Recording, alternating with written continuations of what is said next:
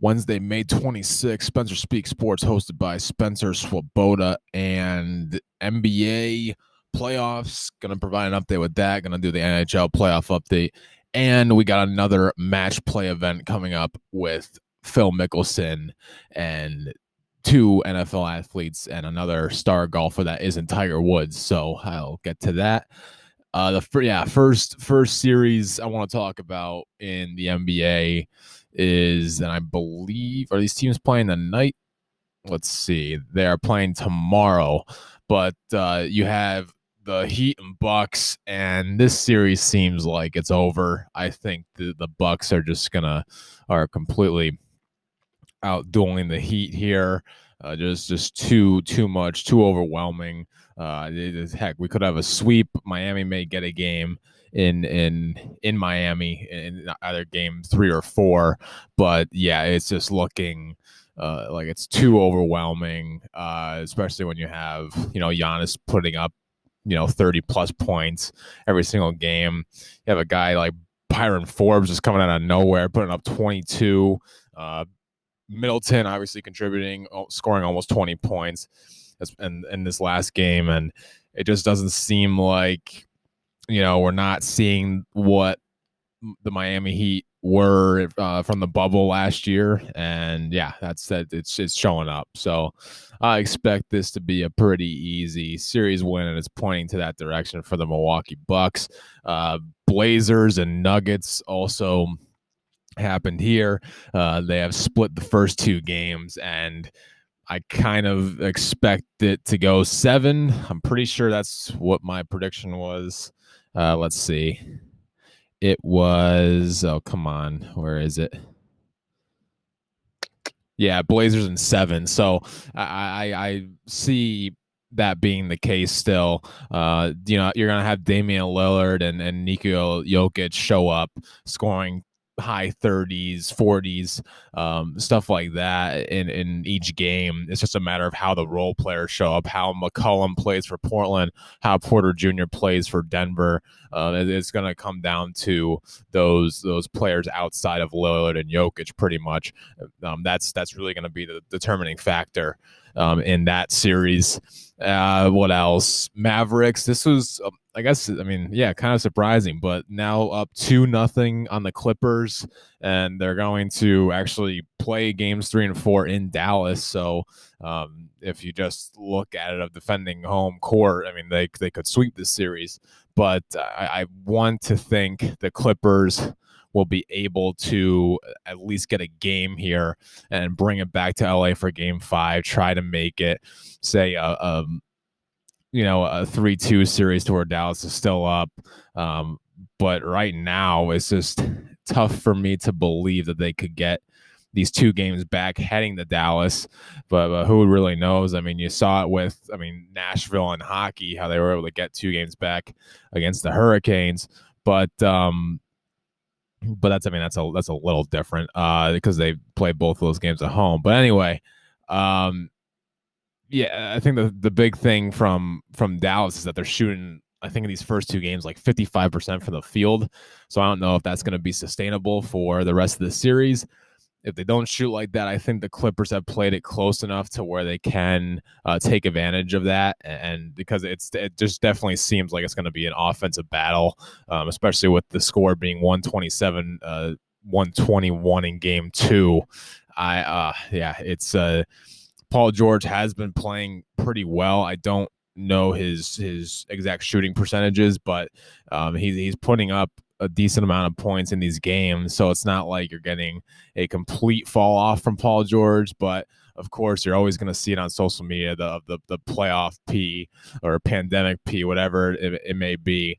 Um, to where he's just he just never shows up in the playoffs, but I think it's a little bit different, and it, it's really just a matter of um, preventing the the open shot for the Mavs because they're taking advantage of it right now. Like I said, 55% from the field. So the Clippers can fix that, maybe there's a chance for them to come back. But it like if I mean if they have to try to win this series, it's going to be in six or seven games. So then I, I had the Clippers winning in, in seven, but also wouldn't be surprised if the Mavericks come out of this And then uh, what else? Suns Lakers. So that the game was last night. Lakers ended up winning 109 102. Uh, the uh, Suns won the first game, of course, 99 to 90.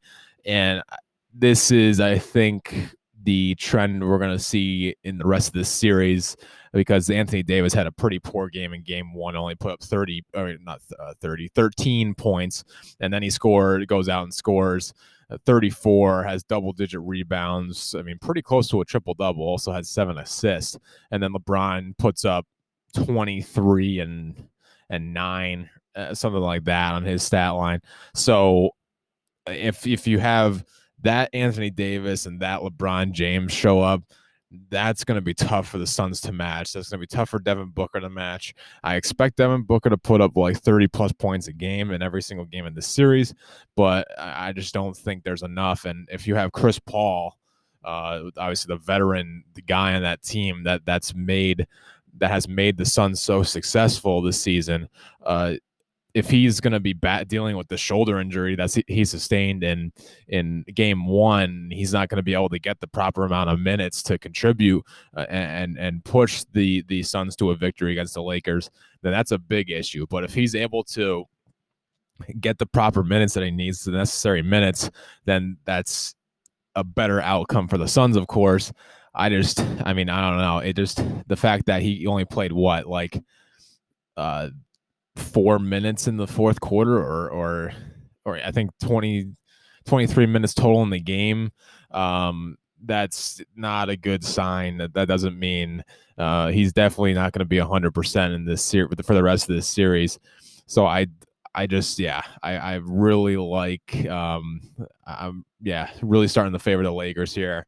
Obviously, I was I was doing that before the playoffs started, but um yeah, it just signs. I mean, yeah, everything's pointing in the right direction for the Lakers at this point because of the Chris Paul injury and and the fact that AD is showing up and putting and put up a thirty plus point game last night, and then. Uh, this one, you know, it's it's a reality check at this point. But uh, Celtics and Nets, and Game Two was last night of this series, and the Nets just dominated. I think what one thirty to 109 or or whatever the heck it ended up being. Um, hold on, let me just check that score just to make sure. Yeah, 130 to 108. So uh, doesn't help when Jayson Tatum, the guy you expect to score or needs to score 30 points in in, in these type of games goes and only scores nine points uh 25% from the field has to leave the game because he got poked in the eye. Uh, so he left the game, and I think it was like in the th- in the third quarter there. So obviously that didn't help, and then wasn't going to give the Celtics any chance of of coming back in this game. But yeah, when you get outscored, well, when the Nets drop 40 points in the first quarter and are on pace for 160, that's never a good sign. And then they add on let's see, down by 14 after the first, and down by 24 at half. Uh, I think that's one of their largest margins they've ever been up a half in in their franchise history in the playoffs. So that's not a good sign. Um, yeah, and and you end up losing by by 22. The Celtics do. So it's super uphill battle. I, am wondering, uh, and and um, but I hope that the Celtics are able to get some momentum, you know, going back to the garden. I mean, I don't they, they have to basically win these next two games because if you go back to Brooklyn, uh, only getting a game being down three one or I mean, heck, hopefully, hopefully they don't get swept. But if you're down three one heading back to Brooklyn, uh, chances are pretty slim that they're going to get out of that series. And and of course, you, you hope that Jayson Tatum's eye injury thing is just a one game thing that heals up and all that. But I mean, I, I haven't heard anything yet. But yeah, it's just pr- pretty simple. The the Celtics offense offense can't match what the Brooklyn Nets offense is doing right now, and it's yeah, it's it's really showing because uh, you can't allow 130. Uh, what did they allow the other night? Um, think it was like 104 or, or 111, whatever the heck it was. But uh, you can't be allowing those high point totals and um, and and think you're going to win a game because Durant, uh, Harden, and, and Irving. I'm going to keep mentioning those three names over and over, and then Blake Griffin, of course, and the other Nets role players. Um, yeah, you can't you can't allow that versus that team. So uphill battle now for the Celtics, and hopefully things can uh, improve a little bit. Give give me a little hope here uh, for the rest of this series. All right, NHL playoffs and three kind of big games tonight. All three two in the series. You have the Penguins down two games to three, heading to um, play the New York Islanders. And I mean, this is I would think uh, it's pretty monumental that the Islanders may want to close this one out. The big reason they'll be able to do that is with their goalie Ilya Sorokin, and he had 50 shots at him in, in the um in the double overtime win uh, in, in, game five against the Penguins in Pittsburgh, and yeah, I think he only allowed two goals, so that's that's unreal. Um, like a 96% save percentage. So uh, just if he continues that momentum, I don't care how good the Penguins are when it when it comes to, uh, to the, the, offensive end. If if he's able to shut down Crosby and all that and all those guys, then uh, like he did kind of last game, uh, then I, I, think everything is lining up for there to be an Islanders win tonight and they and they win the series and and we'll face the Bruins next round in the East Division Finals, Final Eight, second round, whatever you want to call it. Uh, so yeah, I mean, I the reason why I think the Islanders can close out tonight is because of how good Sorokin is, especially how good he was in, in Game Five. Uh, so that's that's what I'm thinking there. And then this is other than the, the Bruins Capital Series, of course, because of that bias. But uh, I got the Florida Panthers and Tampa Bay Lightning being the best, one of the best series um, in the first round, and Lightning were up three to one. I think they had an early one nothing lead back in in in game five on Monday, and the Panthers rattle off three or four go- unanswered goals to win the game, uh, and and force a game six. They're in Tampa Bay, so kind of the same situation like the Islanders. You know, probably want to close this out though. I am I would love for this game to go to game seven because there's going to be so much energy in Florida in BB&T Arena uh, that that is that is what you want because those teams have won after each other in the regular season and in and of course in the playoffs. So, um, but I, I mean, I, I don't want to say it's going to be anticlimactic to where one of those things, uh, yeah, to where it's one of those things where um the Tampa goes up, say early two nothing lead, and then you know the Panthers may score a goal, but but the the Lightning answer, and it's kind of like yeah, one of those one of those boring hockey games to where there's like false hope for for Florida throughout, but uh, I don't know the way the way the series has been. I don't think I think we'll be able to avoid that, but yeah. Um, Lightning Islanders, same situation. Try to close out on home ice before um, or else you know you're going to be in a dangerous game seven going back to your opponent's home arena their home ice. And let's see what else?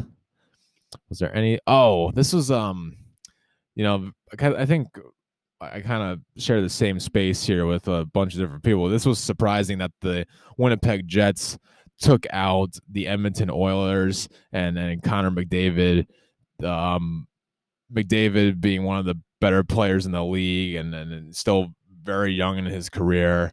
Um, like like just getting into his prime, and he he went um, scoreless in in his first two games. No goals, no assists. Started to ramp it up in three and four, but after a thrilling triple overtime win by the Jets, they sweep the Oilers, and it kind of led me to think of this comparison of McDavid on the Oilers for for the NHL at, uh, to Mike Trout and the Angels in, in, in Major League Baseball of how you have the star talent, this this once in a generation kind of talent, and it's just going to be wasted because they just don't have the team around them to make a, a very deep playoff run. And no doubt it could be to the fault of of these athletes. And I, I think the Oilers um, have the ability to have more success than the Angels um, in in the near future. But it's just one of those things to where you you don't really believe in a deep playoff run from these uh, two teams, and and um, you you wonder if McDavid's going to get tired of it, kind of pull. Well, the thing with uh, the thing with uh, if you're comparing him to McDavid is that you you um wonder if he, he's going to be able to even get a Stanley Cup before he heads out to like you know a big market like LA but I don't I don't think he's going to be able to do it. I don't think they're they're going to be able to lift the Stanley Cup. The Oilers are, um, and and that's what may make McDavid want to leave uh, um, Edmonton. So that that it will be interesting to see what happens over the course of the next couple years here. But yeah, for now, Winnipeg moving on in the North Division. They'll play the winner of the Maple Leafs and Canadiens. Looks like the Maple Leafs will probably win. So, uh, um, yeah, I mean that that'll that'll be a, probably a good matchup. But yeah, McDavid out, and I don't know. Maybe expect the tre- uh, trend to continue. Okay, so the the next the match, um, what what number is this? Like three or four, um, is, is set up, and you know we had Tiger and Phil, then we had uh Phil and Tom Brady versus Tiger and Peyton Manning. Now this time we still got Phil and Brady, but now it is Bryson DeChambeau, who's obviously one of the more popular golfers and and more talked about golfers because of his approach to the game and then his long drives and all that. And he is teaming up with current Green Bay Packers, though that could change pretty soon. Um, quarterback Aaron Rodgers. I think it's lined up for July 6th. Obviously, it's just a one day event, 18 holes um, in. Uh, Montana, I think it was like something like Big Sky Resort, if I'm not mistaken. And I, I think the big organization that money is getting do- donated to is Feeding America, but there's there's probably a bunch of um, other organizations as well that are that are playing some part of it. Um, too. So that I mean, I'm trying to. I, I really don't. It's tough to make a an early prediction here on because I don't know how good Rodgers or Brady is in in in the game of golf, but uh, it'll be it'll be fun to watch for sure, uh, no doubt with with those types of per, types of personalities. Um, so yeah, I'm, I'm looking forward to it, and then I'll probably t- talk about it a little bit more as we as we get closer. So uh, yeah, that's that's what I got for the one Wednesday episode. We'll be back on Friday for more Spencer Speak Sports. So see you then.